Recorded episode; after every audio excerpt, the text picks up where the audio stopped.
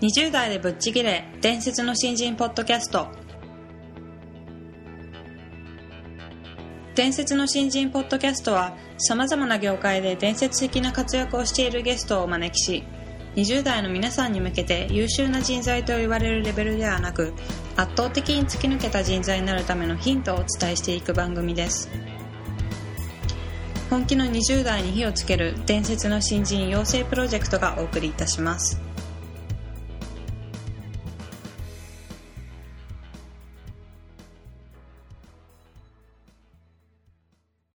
皆さんこんにちは20代でぶっちぎれ伝説の新人ポッドキャストへようこそナビゲーターの戸谷香奈です伝説の新人プロジェクト小宮です。よろしくお願いします。よろしくお願いしますえー今回は斉藤健一さんをゲストとお迎えした第3回目になります、はい。えー今回は、えーと当事者意識が違うというお話になります、はい。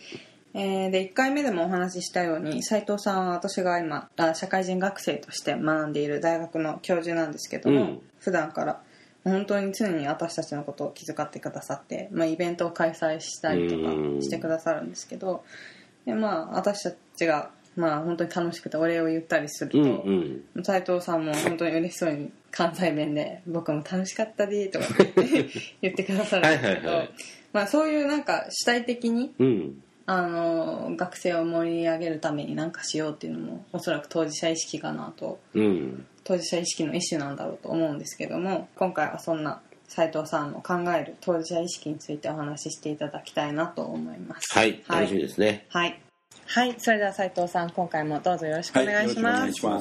えー本日は当事者意識が違うというお話をしていただこうと思うんですけども、まあ、あの現在斉藤さんはコンサルタントとしてもご活躍されてまして、あの新人時代もマッキンゼーであの、はい。うん。本当にコンサルタントとしていろいろいろんな案件に関わってきたと思うんですがあの私のイメージでコンサルタントってものすごく当事者意識を持ってないとできないお仕事かなと思うんですが、斉藤さんが考える当事者意識っていうものについてちょっとお話ししていただきたいなと思うんですが。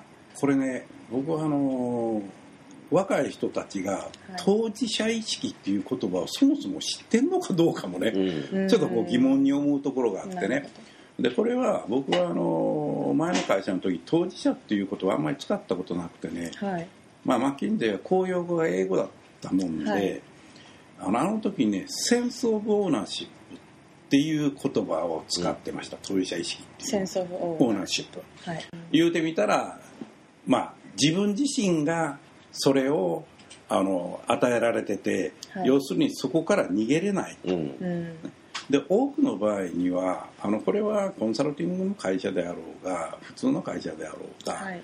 チームで仕事をすること多いですよね、でそれ自体はいいんですけどもただあのチームで仕事をする時のチームが成り立つ要件っていうのはそれぞれの人たちの与えられた役割を確実にやり終えることができるかどうかと関係してるんですよ。はい。うんということから言うとコンサルティングもチームなんです。はい。ということから言うと誰か一人が「いや僕ちょっとあかんねんや」って言うた途端にね、はい。そこで一挙にレベルが落ちちゃう、うん。でもちろんレベルを落とさないために他の人がカバーしなきゃならないっていうことなんです、ということから言うと僕らのその仕事の仕方っていうのは一匹狼的に仕事をするということはおそらくね今のような多様化した時代では非常に難しいと。これはもうないかもしれないみたいな、はい。だからあの問題も非常に複雑化されているのでね。はい。やっぱりあのそれぞれの役割を決めそれぞれの人が自分の仕事を徹底的にこうやり遂げるんやっていうことが最低の条件になんということから言うとね誰かが「いや僕ちょっとこれ分かれへんねん」とか「忙しいねん」とか他のことで忙しいねんとかね、あるいは自分のちょっとこれ私的なことなんですけどこんなことでダメなんですよっていうようなことがいかに全体を狂わせるかっていうことを意味してるんですよ。はい。でただね普通自分自身があの一つの会社の中にいや僕ぐらい何もしなくても他の人カバーしてくれるもんって思いがちやねんけどはい。そうじゃないんですよ。はい。だからそれぞれの人は自分の与えられた役割というそれでもしその役割が分かれへんねやったら自分自身の役割は何何なのかっていうことをしっかりと討議した上でね、自分の役割領域をしっかり理解しておく、ほんでそこで達成目的っていうのはどんなことにあるんやろう。はい。ね、チーム全体として何をしたいのかっていうことが一番最初に大事で、はい。その次に自分の与えられた役割の中でその全体の目的を達成するために僕は何をしなきゃならないのかっていうようなことを理解することが大事だ、うん。そうした上でそれを実現するためには手を抜かないということなんです、はい。でこれがねやっぱりセンス・オブ・オーナーシップやと。うん。要するにね逃げないんですよ、うん。でただね僕は言葉としては割とあのー簡単に言うてるように聞こえると思うんだけど、実はこれはあのー普通の会社であれコンサルティング会社でどんな業種であろうともあのー一緒やと思うねんけどはい。逃げたくなる時っていっぱいあるんです、ね、もう要するにね自分の頭がこれでついていかないとかここでもう考え出ないと、うん。だからここでねもうこれでもう許してもらいましょうとかね、そういうことですぐなっちゃうんですよ。はいでそれをやった途端にねさっきお話したように一つが崩れると全体崩れるみたいな。うん。うんでこれはね僕はあの前あのはやぶさの探査衛星のはやぶさのサイエンティストやってた人が後輩にいてね彼が非常に面白いことを言ってたんやけどもはやぶさっていうのはやっぱり成功ケースなんです。あれものすごく難しくて、はい。うん最終的に帰ってきているんやけどもこれ失敗かって言われたんやけれども、彼に言わせるとねいやこれはあの成功すべくしたんやっていうね、それでなんでそんなことが言えるんよっていうとね普通の国家プロジェクトっていうのはそれぞれの企業が自分たちの利害関係で参画する方が多いんですね。うん。はやぶさの場合は日本における最高のレベルの人間を集めたんですね。はい。うん。で担当決まってるそれで一つの関西エース作っていくねんから、物事の順序っていうのはこうあるわけね。順番ここから作ってここから。これが全部流れててそのそれぞれに責任者がおって、はい。その人が日本全国から集められた、うん。つまり彼言うに俺がここでどんくさいことやったら次がないねん。みたいな。はい。うんはい。だからねみんな自分のところに自分の英知の最大限のものを発揮してそれが成功するようにやったんや。うんさっきのチームワークも実は一緒やうん。ね、ところがそういうようなことを企業として言わないっていうことになると、はい。なんとなく「いやええやん」って僕ちょっと手抜いてもええんちゃうのっていうようなことをね思っちゃうと思うねこれは人間やから思っちゃうわけ、ね、時にはあの楽したいとか気持ちよくなりたいとかなんかサボりたいみたいなことがあるから、でもそのことの意味っていうのをよく理解しているうんとね、い。わゆるその当事者とあ当事者能力というまさにその自分が抜けることによるネガティブインパクトマイナスの影響っていうのはどれぐらい大きいのかっていうようなことを理解した上で、もしどうしてもできなかったらそれを代替できるような方法をね自ら提案するなりはい。しなきゃあかんと。だから要するに責任を取るということやからやっぱり最高のものにできるように自分自身が何らかの意味でできなかったらそれができるような人を持ってくるとか、うん。あるいはなんかこのやり方をこのバイパスするような考え方を提案できるかはい。なんかもっと難しいことにチャレンジしてなあかんようになると思うよね。なん。なんかあの前回の時にそのマッキンゼに入られた当時、まあ斉藤さんはもともと入るつもりはなく、うん知識も全くない状態で入られたっておっしゃってましたけど、そういう環境っておそらくすごく厳しいんじゃないかなと思うんですが、今みたいなチームの話とかっていうのは入ってすぐにあの周りの先輩方からお話を聞いた全然。あそうなんだ。全然。あ僕らチームの一員じゃなかった。あ大きな声で言えないけどいつもそんなこと言ってるな 要するにねあの当時のあのプロフェッショナルファームっていうのははい。コンサルタントがチームなんですよつまりね、はい。これ僕は口頭であのその言われたんですけどねコンサルタントにしても「君は第二市民だから」って言われた第二市民。第二市民、はい。セカンドシティズンですよ、うんうんで俺最初その意味が分かれへんね、うん。ん、え？ほんならみんな第一市民？僕第二市民。おもろいなそれ。みたいな。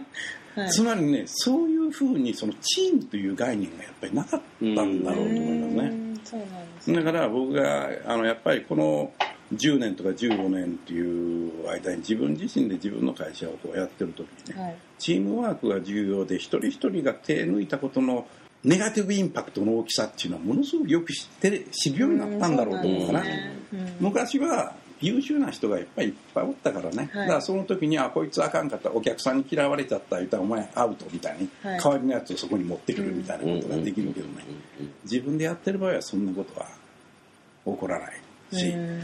むしろ何としてでもそういうことを防ぐことを考えないと、うん。だかうん。はい。ら余計に当事者意識ということについてはもう当たり前かのごとくに考えちゃうよね、うん。チームで仕事をしてない人とかもいると思うんですけども、うん。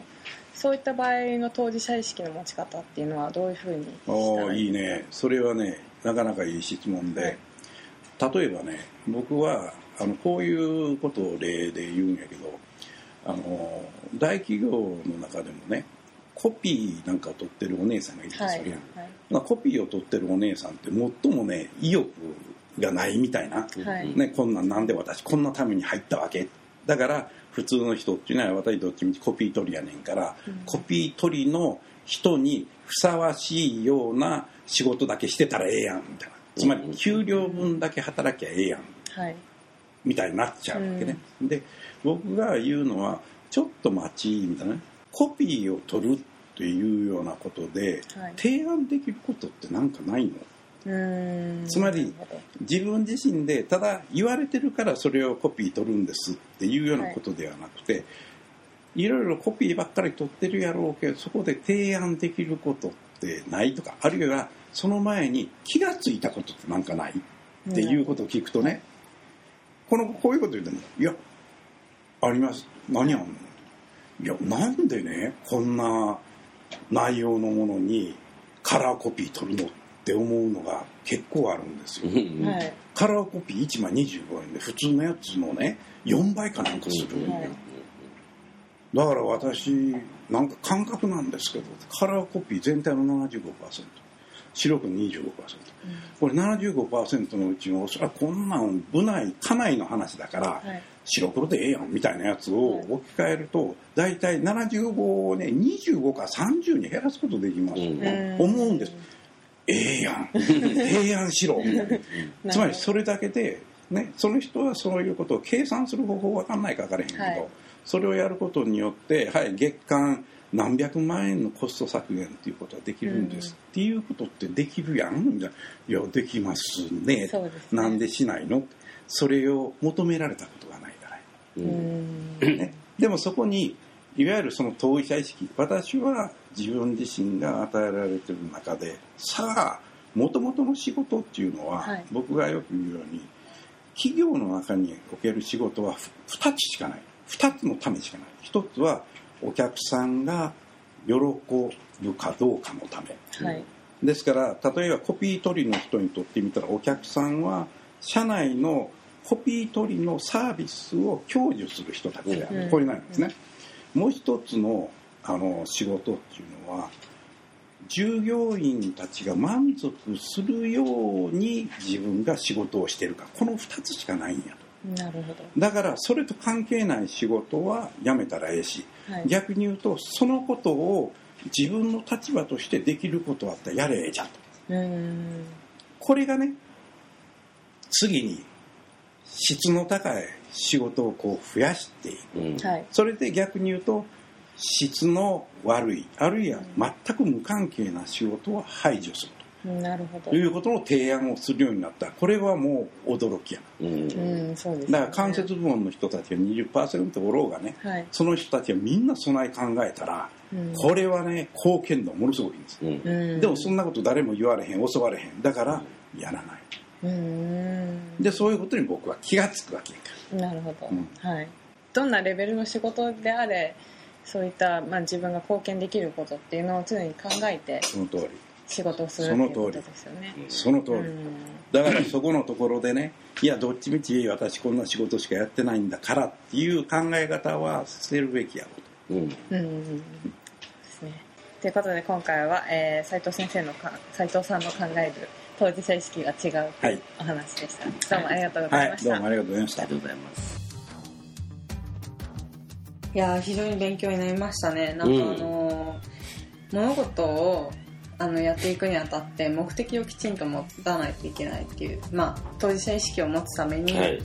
その背景にある目的っていうのをきちんと把握していなければいけないっていうのはうんうんうん。本当にその通りだなと思ったんですけども小宮さんは新人時代そういった意識っていうのは。持僕ね思えばね、大学生の時にね、70個ぐらいバイトやってたんですよ。70個ですか、うん。そんなにですか？そう。でね、はい。あの、一番面白いので言うと、はい。日本餅つき協会っていうのがあって、はい。あの、スーパーマーケットはい。で、餅つきのはい。デモンストレーションするんだよ。へえで、おばちゃんが、いやいやって言って、俺がこうやって、へいとかってとか叩くわけ。で、あの、すげえ僕は人気者で、はい。全国の大英に僕デモンストレーターで、バイトなんでこう、えー、回ってたんですよ。すごいね。でおばちゃんから大人気で、へえこんにゃくんだと売れるのよみたいな。あそうなんですか。で、そんな話どうでもいいんだけど、あの、バイトしてても、はい。なんかこう、その時に、こう餅作るのが仕事なんだけどね、はい。そこで子供が来て、うん。もうこれちょびっとぐらいあげちゃおうとかね、はいはい。うん。うん、なんかその時にこう列に並んでる中で何かが起きてるきちんと並べようとかね。はい。なんかそこの全体をただのバイトの餅つきの兄ちゃんなんだけどはい。そこでいろんなことに気が配れるとか、うーん。このお餅をちょっとでも美味しく見せようとか、はい。なんかこうそう思う思うようにする癖をつけてるっていうかで僕割とこの当事者意識得意なんですよ。はい。でそれを割とずうずうしくもはい。あのずうずうしいけど相手からいやそんなにやんなくていいですよっていうふうに思われないギリギリのこう心地いいラインではい。出すのは割と得意な気がしていて、はい。なんかまずその意識を持つっていうのが一番すごい大事だし、はい。次にそれをあの気づいたけどやろうかなやる前かなみたいな人って多いような気がするんだね。うんうんうん。やりすぎなんじゃないかなみたいな、はいはいで言うとやっちゃった方がいいよと、やっちゃった方があやらないよりは、うん、でやっちゃってやりすぎだったらチューニングすればいいんでなるほど。これやらないと気づかない人と差がなくなっちゃうんですよそうですね。うん確かにそうですよね、だから僕はそれをやっちゃってチューニングするっていうのをぜひお勧めしたいです。ああなるほど。それはいいアドバイスですね、うん。とい。うことでまあなんか気づいた時には必ず行動するっていうような癖づけをするってこそうだね、とうんわかりました。ありこんなもちつきの兄ちゃんの話で大丈夫ですか？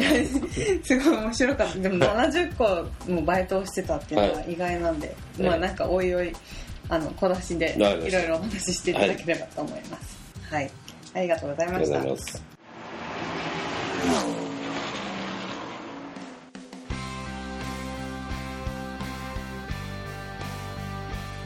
本日のトークはいかがでしたでしょうか？伝説の新人養成プロジェクトのホームページおよびに Facebook ページでは新人時代を誰よりも早く駆け抜けるためのヒントや講座情報など日々更新していますのでぜひ一度ご覧ください。検索キーワードは伝説の新人です。また集英社より出版されている伝説の新人20代でチャンスをつかみ突き抜ける人の10の違いでは20代のうちから身につけておくべき習慣について分かりやすく解説しています。ぜひ皆さんも突き抜けるための思考や行動習慣を新人時代の今にこそ自分のものにしていってくださいこの番組は伝説の新人養成プロジェクトの提供でお送りしました。